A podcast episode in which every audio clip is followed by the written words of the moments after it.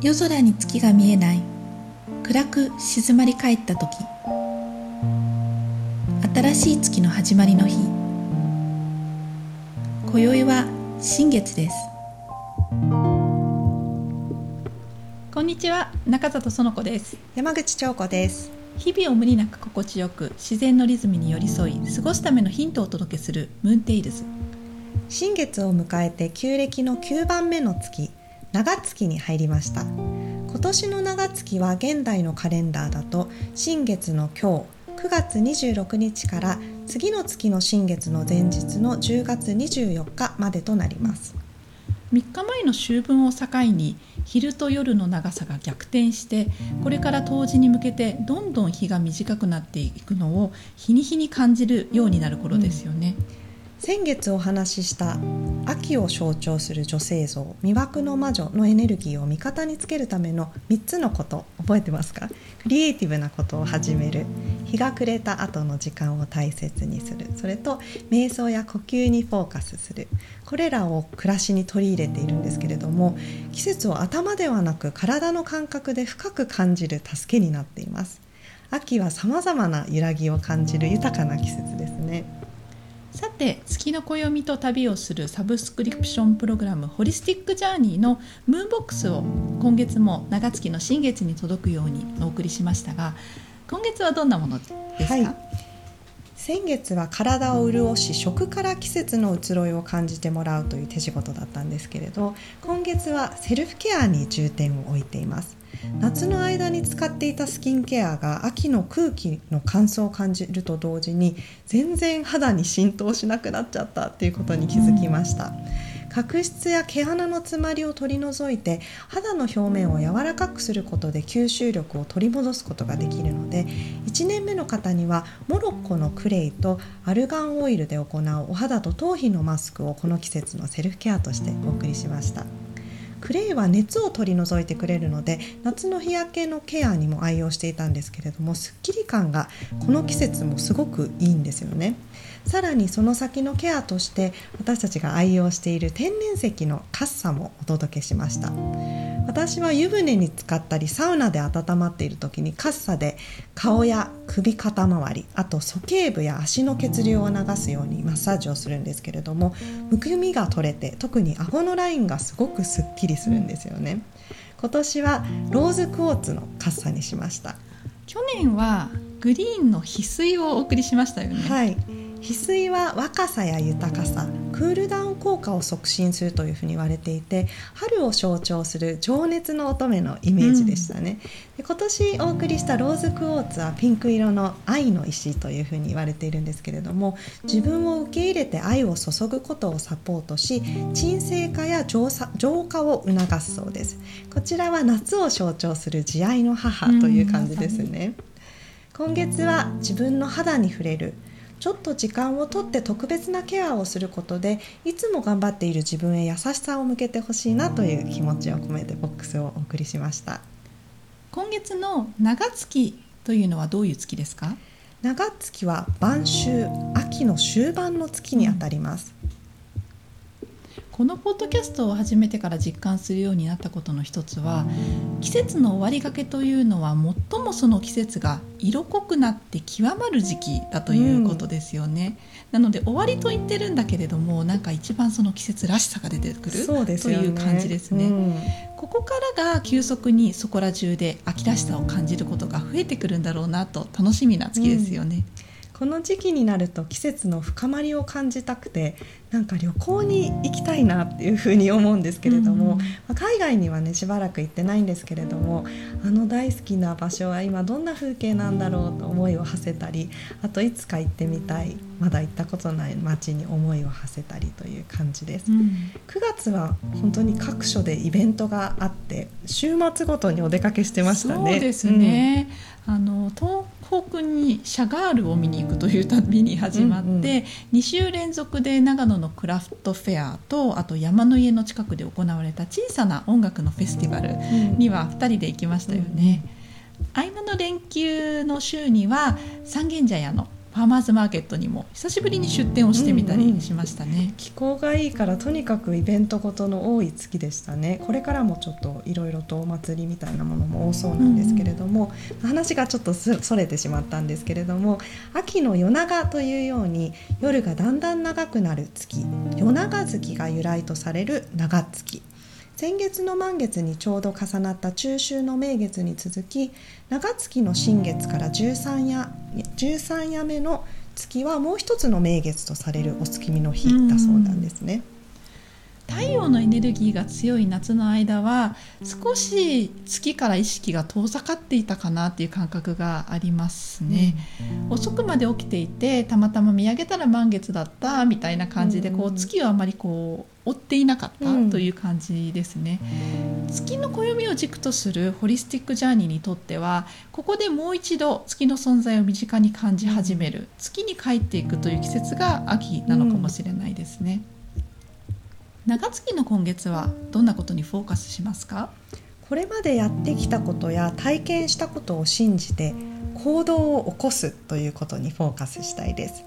自然界は今まさに収穫のピークを迎えています。春に植えた種が夏の太陽や雨によって時には揉まれながらも成長してつけた実が熟して今に至るという時期です。それがどんな形であれ、たとえ思い描いていた通りの状態と少し違うなということだったとしても、ベストなタイミングを逃さずに信じて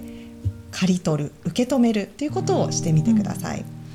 自分の中に積み重なってきたここまでの経験を信じて、もし躊躇していることやまだ踏み出せずにいることがあったら、このタイミングで具体的に動いてみるということにフォーカスします。そこで一つ言えることは、それに抵抗力や恐れを感じるほど現実として近づいている証拠なんですね、うん、なるほどね、うん、なんかこう近いのにまだ届かないことに対するこうドキドキとワクワクがこう、うん、相反するもの両方あるというような状態ですよね、うん、その時はもうやっちゃえっていうふうに言いたいですね、うんうんうん。今年はちょっと長めの夏休みを取ってスイッチを完全に切り替えて、気持ちが赴くままに過ごす時間というものを持ったことによって、季節の移り変わりをはっきりと感じることができましたよね、うん、なので秋を迎えると同時にしっかりエンジンがかかったなというふうに思いました、うんうん。仕事もその他のこともやりたいことがこう次々と湧いてくるような感覚で、やりたいと思ったことを待たずにすぐにやろうという気持ちを持って動き始められそうだなと思います、うん、この行動を起こすためにはどんなことをしますか？うん、切り替えが大事だと思います。動き出そうとかこれをやろうというふうに決断しても、これまで慣れ親しんできた行動や方法が体に染みついて、何も考えずに今まで通りを優先してしまって、なかなか思うように手がつけられないということがあります。今までやっていたことにプラスして加わるものなので、結局それが最後になって、ああやっぱり今日もできなかったなというふうになりがちなんですね。そこで魅惑の魔女の特徴である多面性を発揮して、時にはこう魔法を使うようにさささっと仕事を片付けたりお掃除を済ませたらさっと切り替えて、次に夢中になれることに没頭する。またある日は別人に変身して、いつもと違う環境に身を置いてみるなど、こういうふうに切り替えをうまく使ってみることで、集中して行動を起こす時間や場所を作り出すことができます。そのためには具体的に切り替えの合図になるリチュアルを決めておくとやりやすいです。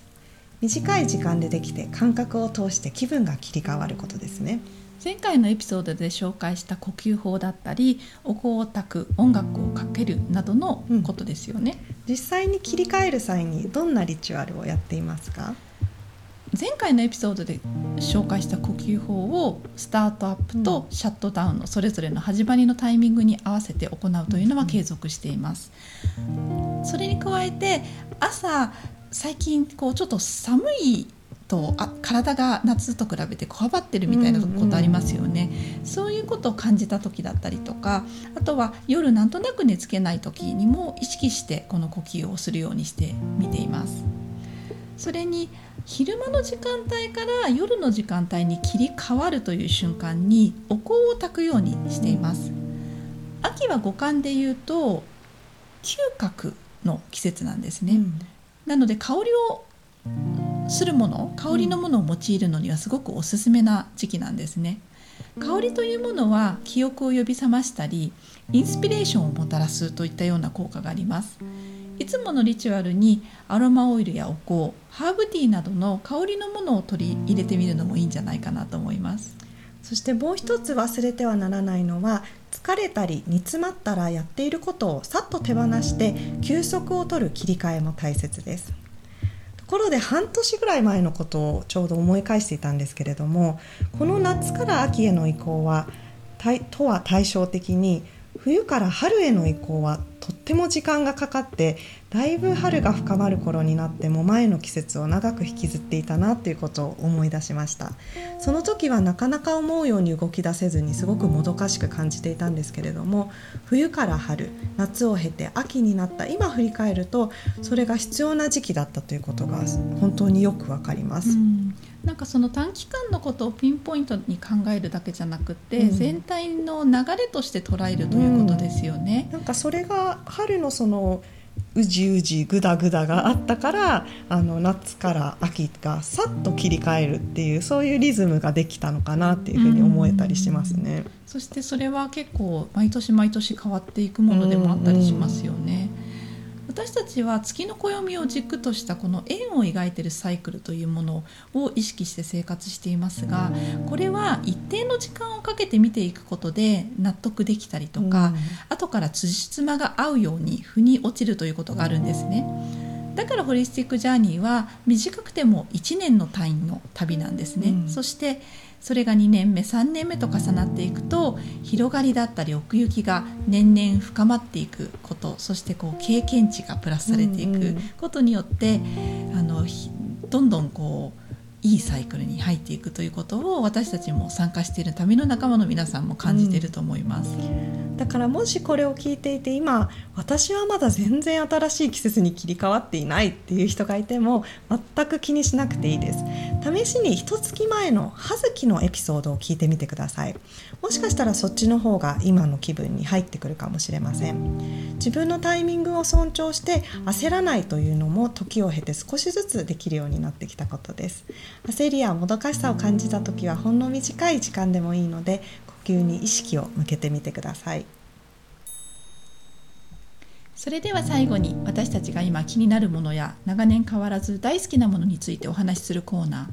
ー。今日は今月の香り、青柚子の香りです。この季節にだけ出回る青い柑橘ですけれども、季節の果実として今月の長月のムーンボックスに1年目の参加者に青柚子とすだちをお届けしました。甘酒やスムージーを飲む直前に絞ったり、皮もすりおろして香りを楽しんでもらえたら嬉しいです。ホリスティックジャーニーの部活動の季節の手仕事部では青柚子仕事が始まったとそうですが、部長、どんなものを仕込む予定ですか？まずは早速柚子胡椒と青柚子ポン酢を仕込みました。これどちらも我が家の秋冬の食卓に欠かせない調味料なんですけれども、これを仕込んだことでなんかおでんが食べたくなってきたなとか、今年の鍋はいつから始めようかなみたいな感じの食の気分も秋モードにシフトできました。他の青い柑橘に比べて青柚子ならではの特徴は何ですか？他の代表的な青い柑橘というとカボスとかすだちがあるかなと思うんですけれども、カボスは甘みと酸味のバランスがとてもよくって、独特の香りなんですけれど上品な香りっていうものがありますね。すだちはすごく爽やか、鮮烈な香りとすっきりとした酸味が特徴ですよね。夏の間の、夏の終わり頃のすだちそばとかね、最高ですよね。